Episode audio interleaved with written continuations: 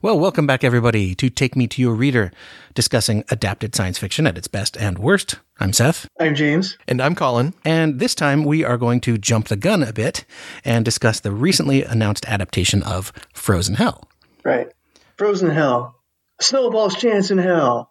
Or in this case, a fireball's chance in frozen hell. Right. And uh, you might notice that uh, James sounds a little off from the way we sound, and it's because he is joining us remotely for this on account of sabbatical. And um, that's another thing I think to talk about right off the bat is um, with all the sabbatical and everything, I, I feel like you know, James was nice enough to join us for this and to, to provide us with some of his thoughts. And so we might not get as much of him this time as normal. right, James? Yeah, I'm in vacation mode. You up for just doing, you know, the amount that you can do? It's a trap! That's the wrong property. So, anyhow, we have previously done an episode on The Thing, and it's one of our great regrets that it was one of the audio failures that we had because Yep. we talked about the story, Who Goes There. We talked about the three movies titled The Thing, one of them with parentheses now, The Thing from Another World. Right. But Colin and I backed Kickstarter a while back because there has been new material discovered, really old material discovered. The original novel that Who Goes There was cut down from. Right. Frozen Hell. Yeah. And like I hinted earlier, there has been recently announced that there's going to be an adaptation of Frozen Hell, and it's being fast tracked as far as we can tell. So it could hit theaters in a couple years. D- depending on the recent status of the coronavirus and all. Right. yes, definitely. Um, so we decided to, like I said, jump the gun a little bit here and talk about not what the adaptation is, because I haven't even read it yet. I know you have. You haven't read it? No, of course I haven't read it. We're not covering it yet. James hasn't read it either. Oh, so you haven't read the two introductions either. Nope. Nope. Okay. Okay. So you can talk about some of that stuff if you like. Um, James and I will just sit here quietly, right, James? Right. When it gets to the right point, I will bring up my points. Okay, sounds good. The fact is here, as I've just confessed, I haven't read the book. James hasn't read the book. Colin has, mm-hmm. and so he has a little more to say about what he wants to see adapted. Where James and I are going to talk more in general terms about what we want to see from any readaptation of the thing, Or the thing from another world. Precisely. any readaptation of who goes there, right? Of the source material, Right. You know, I know general things that I want to see from remakes usually, and from this one in particular, mm-hmm. without knowing the details of the book. You can provide that, so. Oh, uh, yeah. Yeah. But so we're just going to kind of toss it around here. That's what she said. Nice. And we will discuss things that we want to see in the movie. Yeah, that. Or things we don't want to see. Eh, maybe Yes. that. I don't know. Maybe. And I guess, uh, you know, since we're recording this to cover James's absence, I think it makes sense to kind of toss it over him to talk about it. So, the story. Hmm. Why don't you take this one, Colin? Uh, James, you may remember that you started doing those things because you're really good at being brief and to the point about it, whereas I tend to go on in detail and detail and detail and detail and detail. Yeah. Also, we're really not doing that this time. Also, we're not doing that this time. so James is clearly confused. And um, I feel like you've just already checked out on us, James. Yeah, totally on spatter. So, no, no story. We're just going to be, at least at first, talking about, you know, if a new adaptation can work. Is it possible? What would it have to do? So, James, uh, do you want to take that one first? So, how do I feel about the remake of the thing? Well, I think it could work out if they include a few things. Number one being practical effects, or if you're Yeah. gonna be if you're gonna blend them, they better be damn good blended, just like me. Right. Yeah, I think we can get behind that. And see, what's going to happen here is James is going to steal all my points, and so I'm just going to end up reacting to his and then yours because I don't. We don't. We haven't uh, all read the book. Well, we've seen and we've seen a lot of adaptations. Yes. I think we have a pretty good feeling for what we like and what we don't like, and the things that actually work and the things that don't, even outside of our opinions. Yes. But I think we can all get behind the notion that practical effects are generally superior to computer effects. Yes. Now, these days, I mean, the line is blurring, right? Because the computer effects can be so good. But I feel like an over reliance on CG Right. can really take you out of a movie. I mean, because like if you look at like Justice League or even Wonder Woman, which was a good movie, there's there's a couple of scenes in there where Rubber Wo- Rubber Woman? where Rubber Woman. What have you been watching like- is recently? like- it's like Wonder Neo. Um, Wonder Woman is like Rubber Neo. You know, where where it's just like eh, that's Right. eh, doesn't really work, and it like in two years it's going to look horrific because this. I guess this is the thing, right? Computer effects age much more poorly than practical effects do Right. Yes. in general. I, I think, like, if you look back at the thing, most of those practical effects are still spectacular. Yeah. There's a few of them where they kind of do some Harryhausen kind of effects. Yeah, there's some stop motion for sure. Yeah, and that stuff doesn't age particularly. But you look at Jurassic Park, right? And one of the reasons that it still holds up is because of that blend of computer and practical effects. Yeah. And the other thing, not only does it take us as viewers out of it, but mm-hmm. acting against a green screen is incredibly Yes. difficult. You know, Ian McKellen has that famous quote where he said he wanted just to go home and cry every day because he mm. was there was no one to act with. Right. You're in a green room, imagining everything that you want to do and you're talking to. Mm-hmm. It's hard. Well, I mean, so uh, thinking about effects, Colin, I have to just assume that you want to see purple-eyed alien, multiple eyes. Oh, know, the alien. Eh, When they get it out of the ice, there's absolutely no reason it can't have purple skin with blue tentacles and red eyes. Right. That would be it'd be a nice nod to the original. Right. Well, even before they get it out of the ice, right? Just show it in the block of ice Yeah. in that form. Presumably, you know, it had been copying something. Uh, no, that could be its native form. Who knows? Yeah, you just never know. That's one of the The movie could tell us. Does the book tell us? No, Okay. I mean, I guess we shouldn't go spoilers on the book since I haven't read it yet. right. Right. Yeah. Anything else about effects that we want to talk about? Because I, I definitely had that high on my list. I think that I actually for a while I misunderstood what this what this remake was supposed to be. I thought that the announcement said it was supposed to take the best of the thing from another world, the best from Carpenter's thing, and the best from the thing prequel. Okay. And so I, I did some research and I read the Wikipedia articles and I listened to our podcast again. Mm-hmm. And one of the things they said was the monster kind of changed character between the thing and the prequel. Oh, right. It was much more aggressive in the prequel than it was in uh, John Carpenter's The Thing, which seems odd given that, you know, arms got bit off and other things. Yeah, yeah. And so I, I tried to retcon it and say that maybe the monster knew that it was going to be in trouble, and so it was playing more cagey. I think it's just it, it's a bad attempt to modernize it for today's audiences. Not totally sure I agree. Um, I, I would say it's easy to justify it and say this thing awoke in that camp, you know, in the prequel camp, mm-hmm. and learned something from the experience. That makes sense. And so then by the time it reaches the other one, it's like, I got to be a little more cagey here and sneak around a little more. Interesting. Yeah. Yeah, But maybe not. I don't know. What do you think, James? I'm gonna have to go ahead and agree with Colin on this one. I know that James has a has some kind of point. I've I've looked over the notes. He has some kind of point about character development. I know he wants to talk about later, right? yep. Okay. got it. Moving on. Uh, I would like to see.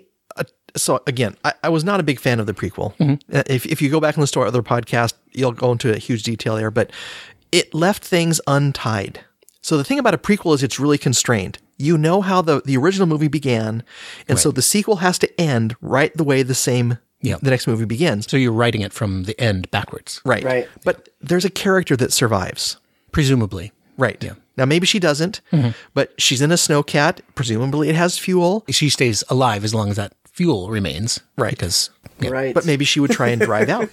Mm-hmm. Who knows? well, yeah. And with that one, I feel like they were trying to set up a potential sequel. Maybe not. Oh, where she comes by and rescues Childs and McCready and Yeah, or something. And, then so I'm okay with that. And yeah, we don't we don't have to rehash everything we went over in the original podcast. No. because I remember talking about that about how well we don't know that she survives. We just know that she doesn't appear in the 1982 movie, yeah, and that only takes place over a few days. I- everything only takes place over a few days. Yeah. it's it's gotten it's really high, quickly paced, and it's Yeah. it's fun that way. Yep. Definitely. Uh, maybe we should let James back into the driver's seat. Yeah. Yeah, All right. So, anything else, James? I guess another thing, the uh, the thing is a story of paranoia, and Alien is just an occasion to stage a very human story about fear and scapegoating. So, in the film, if they have that aspect to it, that would be great. Also, too, I could do with the. Uh, mm, so you should they should do something novel or unique to set it apart and make it its own movie. Huh. Not sure you're going to get agreement from Colin on that. uh, no, I, I think he's right. okay. Uh, both mo- actually all three movies uh, took some liberties with Yes. Time and monster design uh, and character Yes. development, and you you could make something very unique, and you could make it a period piece. Yeah. Set it back in 1905. Oh, that would be interesting. That'd be kind of cool. But uniqueness could mean change. Uniqueness could also mean change. yeah. Um.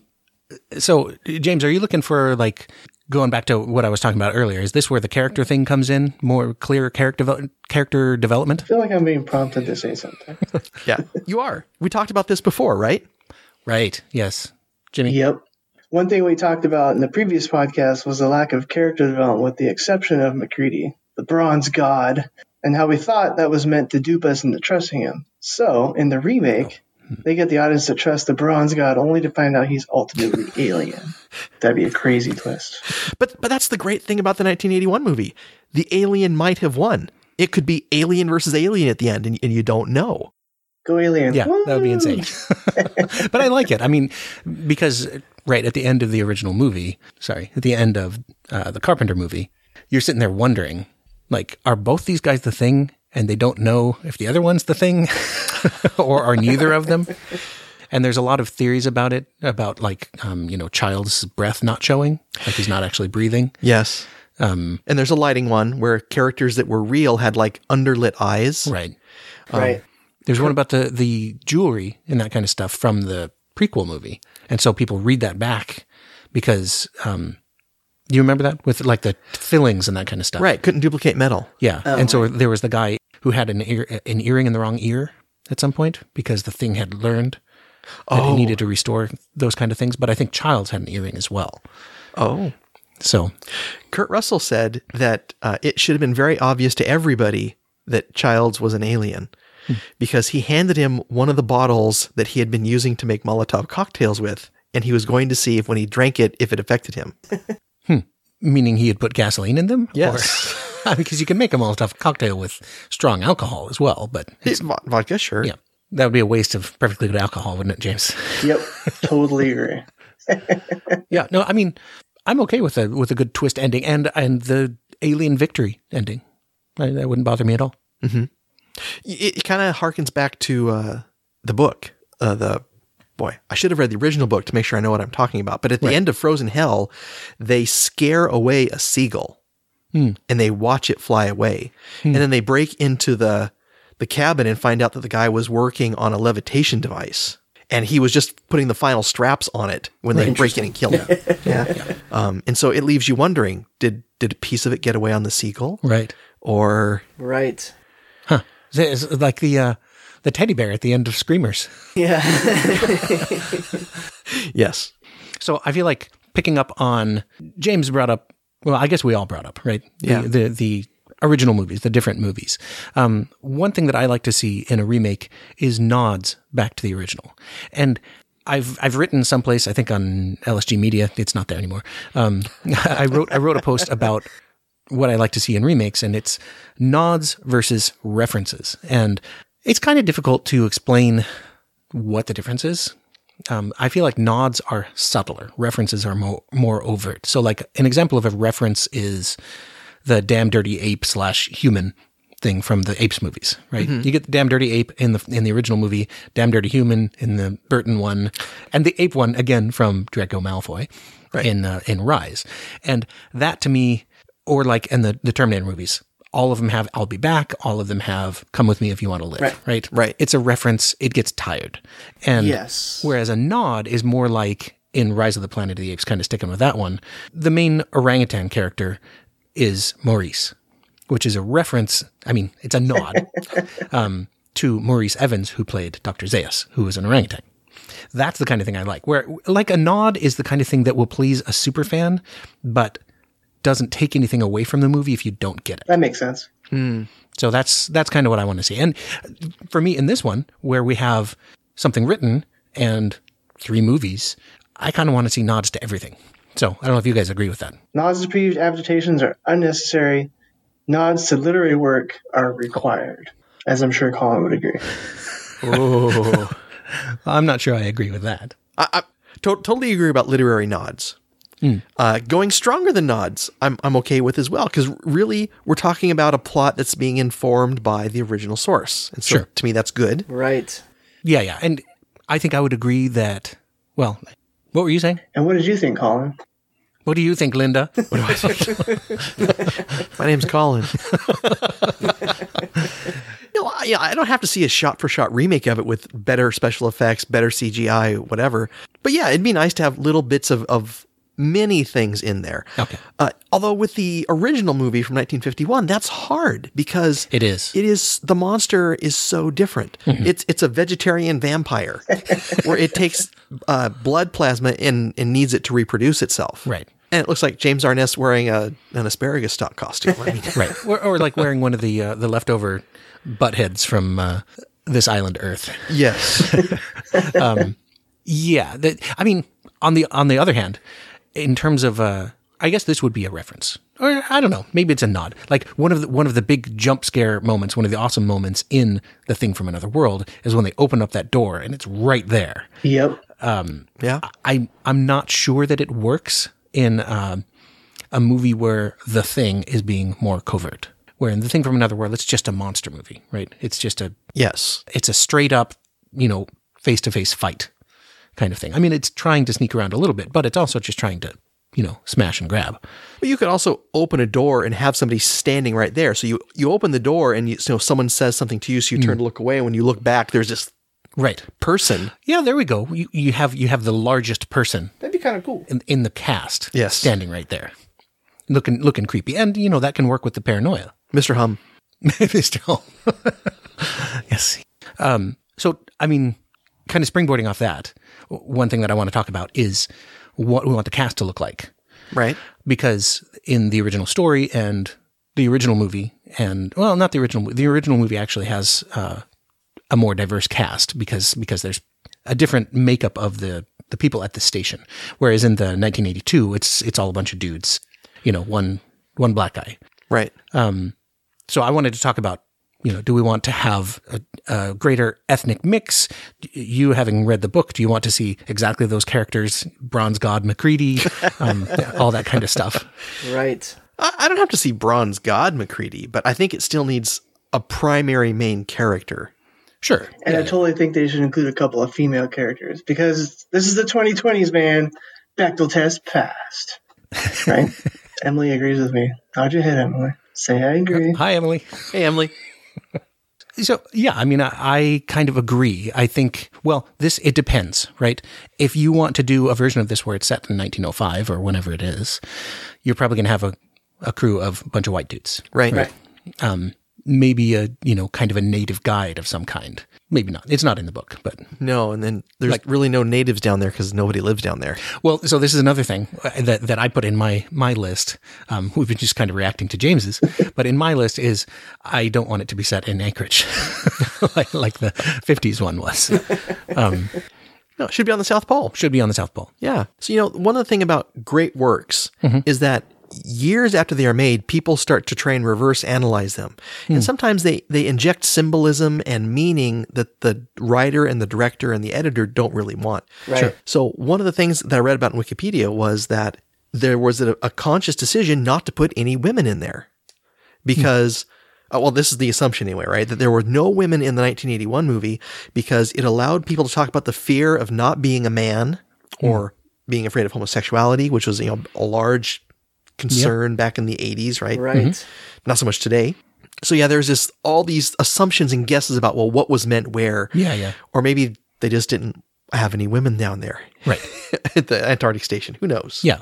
Well, yeah. Like like I said, in various time periods, the the makeup of the crew needs to make sense in the time. Sure. Like if you're going to make this a more modern thing, like the 2011 film, which is clearly not set. Well, I guess no, it is set in the 80s, right? It has to be set at Yeah. exactly the same time as the thing. Right. But there was no particular reason, and, and this is, you know, something you and I can disagree about if we want to. um, there's no particular reason in the 80s for it to be an all male crew that may reflect actually what Antarctic stations were like at the time. But now they pull from all nations and everything. Yeah. So yeah, to me, I I think there's no reason that the movie couldn't pass the Bechdel test. In fact, the 2011 one did. I think we discussed that at the time, where you actually had two named characters who talked about something other than other than a man, very briefly. Although technically one of them was already the thing, as far as I know. So technically it was a man or not a man. yeah, I don't know. Yeah, Or- definitely not a man, No. but um, could have been male. We don't know. So what happens if you lift up the skirt of a thing? Right? Exactly. Oh, it's- it's- I think the adaptation should answer that question. What does the thing's junk look? like? Yeah. Yeah. You know, James stole my my point. Yes. and and Emily agreed. Yes. So, do you have anything else to talk about about cast? Mm, nope, nothing. Uh, nothing more about cast. I, I like to see a well developed cast, which is something the 1951 movie did very well. It did. well, and it had that that Howard Hawks um, dialogue that was kind of layered and fe- it felt realistic, right? Where there's two conversations going on in a room, and as a movie viewer, you're like, which one of these am I supposed to be paying attention to? And the answer is both, because you get information from both, and it's a skilled kind of dialogue that can do that. You can do that today as well. No, you can't. You don't? You don't think so? If, if if James and I were to talk over one another during a podcast, you would totally get mad at us. James is being very nicely silent. Thank you, James. Meh.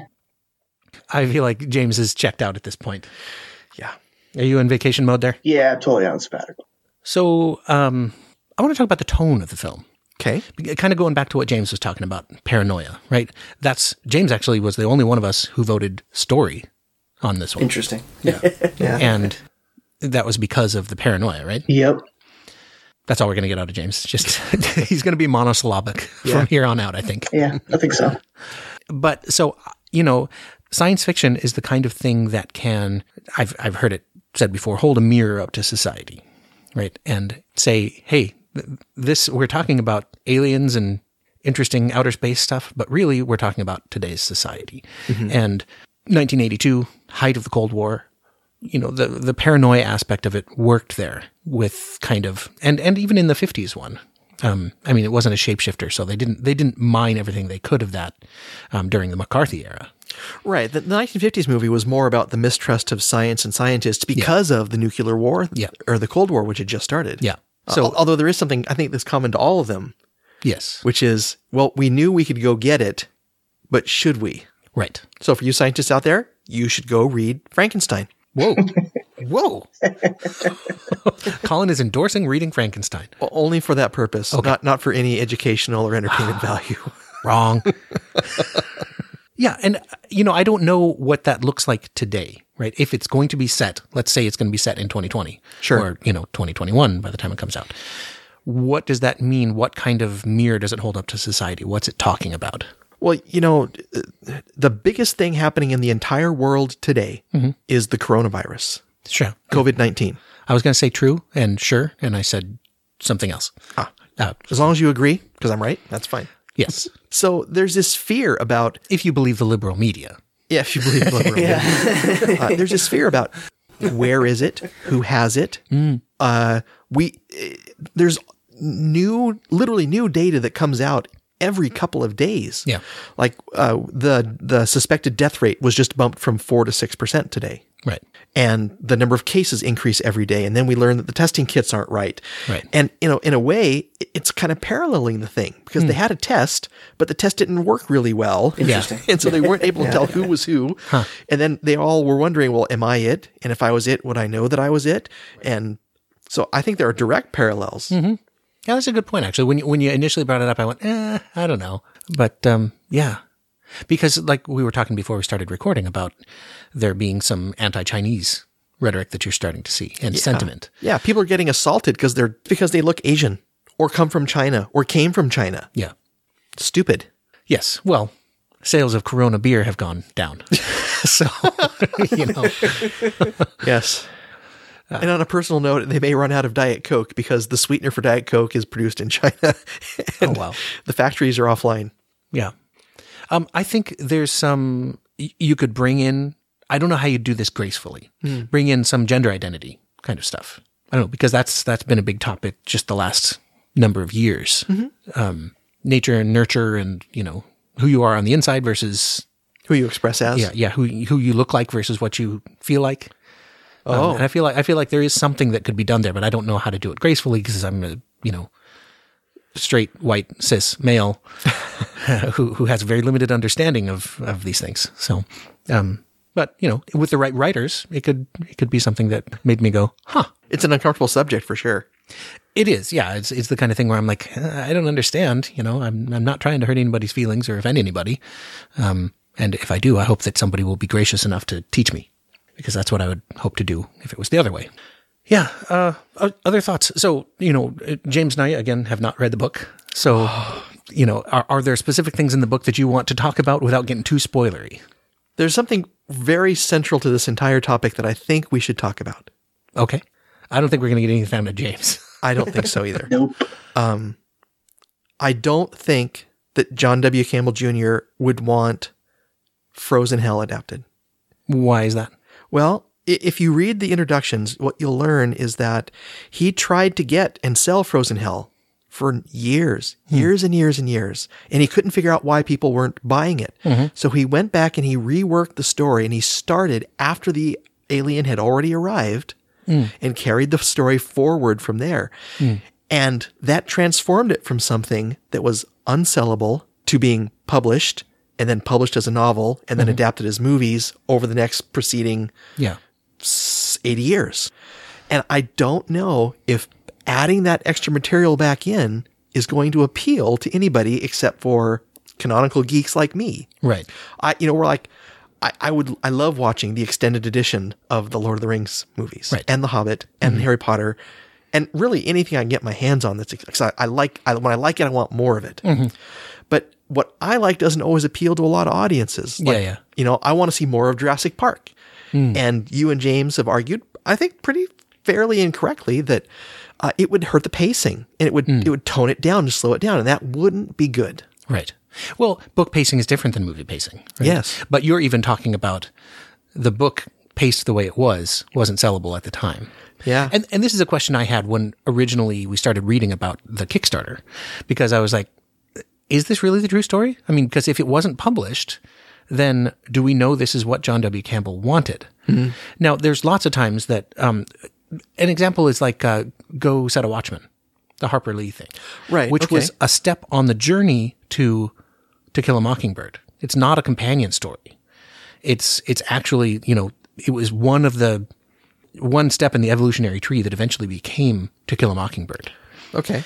Um, and people it was marketed as, as if it was a companion piece to it and it is not and so that's kind of what i what i think of here now harper lee didn't ever try and get Go Set a Watchman published at least i don't think she did she may have but she eventually transformed it into this beloved novel Right. Yeah. So what what the what the story adds is the introduction of how they go out and how they find the UFO and how they destroy it by accident and the whole process of bringing it back. And I think that's five chapters. okay five chapters of lead in to the story that we already know Right. Now there's some cool kind of character development happens. You get to talk to people. You get more history of what's going on down there. Uh, they're doing a, a magnetic survey of the South Pole, which is why they're there, and they find this anomaly, and so they go over to research it, and the anomaly turns out to be magnetic. monopoles Yeah. they're searching for uh, string theory Yeah. And then there's some discussion about weather, why it froze so badly there, because it, you know, it's had been there million, a million, millions of years and had never ever thawed. okay Whereas other parts of Antarctica had thawed up and down, and hmm. so they had to explain why this part was special. oh and okay and once it thawed then it sent out a message to a monolith out to by saturn I think you're getting mixed metaphors again. Yeah, I mean that some of that goes back to what James was talking about earlier about about more character development because we kind of only in the original story only learn about McCready. And since I haven't read the book, would you say that some of the other characters are better developed in Frozen Hell? a little. I mean, you spend more time with them, so Okay. there's not. I don't know. It it didn't seem obvious. Mm-hmm. Certainly, I feel like if you look at the like the 1982 movie, the characters are definitely better developed than in the story. Mm. Because you, you, you get you get the sense of a couple of the characters, not everybody, but, mm-hmm. but a couple of them at least. The Wilford Brimley breaking all the computers. that was Wilford Brimley, wasn't it? It was Okay. So yeah, that that that, that was a big thing that I. I really thought you'd read it and that we would be talking about this. So when when I asked if you had read it, you just assumed that I already had. Usually, usually read and watch things before we get to it, and before I get to it even. I don't know about that. You, with with our history, um, which we talked about when we recorded our episode on Double Star, um, I'm very good at acquiring books, not quite so efficient at actually reading them. Ah. So my to be read list grows ever onward. Any, anything else that was on your list of burning topics to talk about? Do you have any burning that you need to talk to a doctor about? That's what she said. No, no. T- take take uh take this next part with a grain of salt. Okay. I know you, Seth, have reached out a number of times to John W. Betancourt Yes. to try and get him on our podcast to talk about, you know, how it was found. When that, that actually comes out in the book, it says, you know, Hmm. there was papers of uh, John W. Campbell Jr.'s. It was sent to New York. I did start reading it. I Yeah. did start reading the introduction. And so it's a, it's an interesting story. Mm-hmm. And then they began to catalog it and realize, oh my God, this is this is it. This is the original that Yeah, no one has ever it, seen it's or the thing. found. Yeah, this is the thing. the thing that makes it go. Right. we look for things. Yes. Pack lids. You gotta love them. Oh.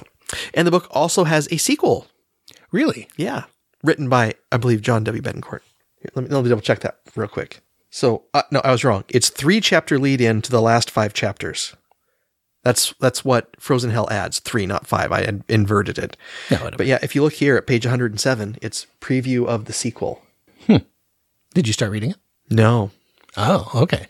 Yeah, I mean, obviously, Mr. Betancourt, we would love to have you on the podcast to talk about this. To, I mean, I don't know that anybody could settle in my mind what I think about what the true story is because I have definite death of the author feelings about this. Sure. Where I don't know though. Um, you know, the story exists in the form that it was published, and to me, that means something. Whereas if there was stuff that was let on, left on the cutting room floor that didn't end up getting put in there, eh, I mean, it kind of goes back to like, do you like to watch director's cuts, right? Or deleted scenes. Or deleted scenes, yeah, um, because when you see a movie, for instance, you see the production company's version of that movie, not necessarily the director's vision. And so who who does the story come from? And that's that's where you get into the there's what three different adaptations of it. There's the adaptation to screenplay. Right. There's what gets shot and what gets edited. Right. And those are those are very different things. And it, in a story, you do have some of that where you know it starts off being this and it ends up being this. Which is the true story? Is it the one that got published, or is it the one that the the original vision of the author? Sometimes the original vision, like I was talking about with um, To Kill a Mockingbird, evolves as it goes, right? Or you gave me that book um, that I did read from That one book. uh, who's it from? Tobias Buckell. Um, oh, I bought you a book. yeah. What was it called? It was about how to write books. Nascence. Okay. Um, yeah, Nascence. It was about the process of writing a story, and so it included at least six or seven versions of the same story as it as he moved it towards what became the final story. And when you compare the final one to the original one, uh-huh. there's very little in common. Wow. There's some broad strokes, but there's major character differences. It was really, really interesting. And it's very much about kind of what we're talking about here. Because obviously, when he wrote that original story, he would have loved for somebody to say, Yes, I like it. We'll print it just like that. Hmm. Instead, it went through major revisions every time because somebody wanted something different. And so it was a, it's a collaboration. And I, I guess that's where, where I come down, right? Mm-hmm. Who goes there is a collaboration between John W. Campbell and whoever published it. right. Frozen Hell is something different. It's a collaboration between John W. Campbell's estate and John W. Ben- Betancourt, right? Well, assuming that they did anything to it other than take the original source material and just Right. Right. And the collaboration was, let's print that. yeah. Well, i I mean, I haven't read it yet, so I won't. I won't judge it until I've read it. Yeah. Yeah. I enjoyed it. Yeah. Okay. Well, that's good. And we, we will circle back to it if we ever see that adaptation. And if not, then you know we still need to redo the thing. I had actually planned on going back and rewatching some of the movies, Oh yeah. um, but I didn't. Didn't do it. So To get ready for this. to get ready for this, yeah. But I found that preparation is unnecessary. Right, James? Meh. Yeah. Well, that was a lot of us uh, talking to each other. James, I'm sorry you couldn't be here. Yeah, man.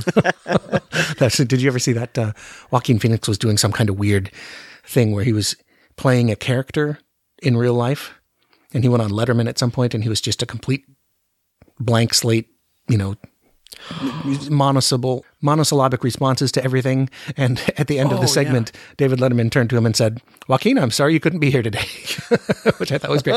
so that's what I was saying to James. yeah, because he had like a full beard, Yeah. mustache, sunglasses, Sunglasses. hat. Mm-hmm. Yes. Yeah. Anything else? Make it. We'll watch it. Yes, we will. And you know, I was telling Colin uh, there, there was a thing on Twitter that was about book to movie adaptations and what you want to see, and my the answer that I chose was just a good movie.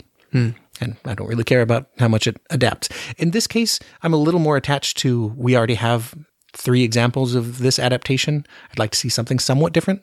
So it's not just regurgitating any of those others because I, this is the thing, right? I, I don't feel like I need a remake of 1982, The Thing. It's a good movie and good movies don't necessarily need adap- readaptations. But I also understand that movie will continue to exist even if they readapt it. True. Yeah.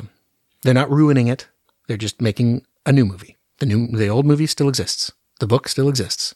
All right. Well, I'm going to edit this together despite the fact that we got almost nothing from James. I'm not sure I agree. And probably uh, too much from us. Probably too much from us, but you know, whatever. Have a good sabbatical. See you, man. Yeah. Ciao. All right. Uh, we out of here? Yeah. You want to bless us? Uh, yeah, I think we go traditional. I, I've I've come to epiphany that there's sometimes I'm scraping the bottom of the barrel trying to come up with a good blessing, and when that happens, I just need to go classic. Yeah. Yeah. Okay. Well, thanks everybody for listening, and we'll eventually have uh, James back from sabbatical, and we will get to recording some new stuff. It's definitely not the first time that James has left the room um, while we've been podcasting. No. I mean, You want to go see if he fell in? well, this is one thing you need to know, people, about James and podcasting on Skype, is he always turns his light off in his room, so the screen's always blank. So we never know if he's actually there unless he says something. And now he's being very quiet, so it's mysterious. But he's a mysterious man. You want to bless us? Right. I guess now I bless us. you wind me up and I start going and we rambling about, about how come James isn't talking and it's so mysterious. But, um, yeah. All right. Until next time, thank you for listening. If you want to get a hold of us, you can go up to pavementpodcast.com and fill out the contact form. You can email us feedback at pavementpodcast.com or you can follow us on Twitter and send us a message that way at Pavement Podcast. And if you would like to support the work that we do here and the work that I do on my other podcasts, you can go to patreon.com slash Hugo's podcast and join the many, many, several people that have already signed up um, to support us. And, uh, you know, that's nice. It lets us occasionally upgrade some equipment. Yeah. It let me recently buy, buy a little uh, thing that really helped with our remote protocol. So Yeah. We're, we're using it right now. we are. We're using part of it right now. Yes. So, and I guess that'll about do it. So, uh, yeah. Bye. May the road rise up to meet you, Oh, did I not do it? and may the ebook battery never go flat. Did I not do it? No. Do it now. All right. James, you should have jumped in there. That's what she said. Oh, there he is. May the road rise up to meet you, and may the book always fall open to where you left off. Bye bye. Bye. Uh, so, You can drop all that. right, I I will. I think we can all get behind the notion that practical of uh, Jim Carrey is standing off stage, diddling me. Uh, That's what she said. so I think I'm going to release this episode on April Fool's Day. Why April Fool's Day, Seth? Hmm. That's a good question. I don't want to answer it though.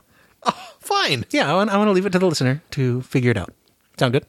Sure. Or, or people could send in their ideas for what they think, you know, why we chose this to be the April Fool's Day episode. Yeah. I mean, in a sense, right?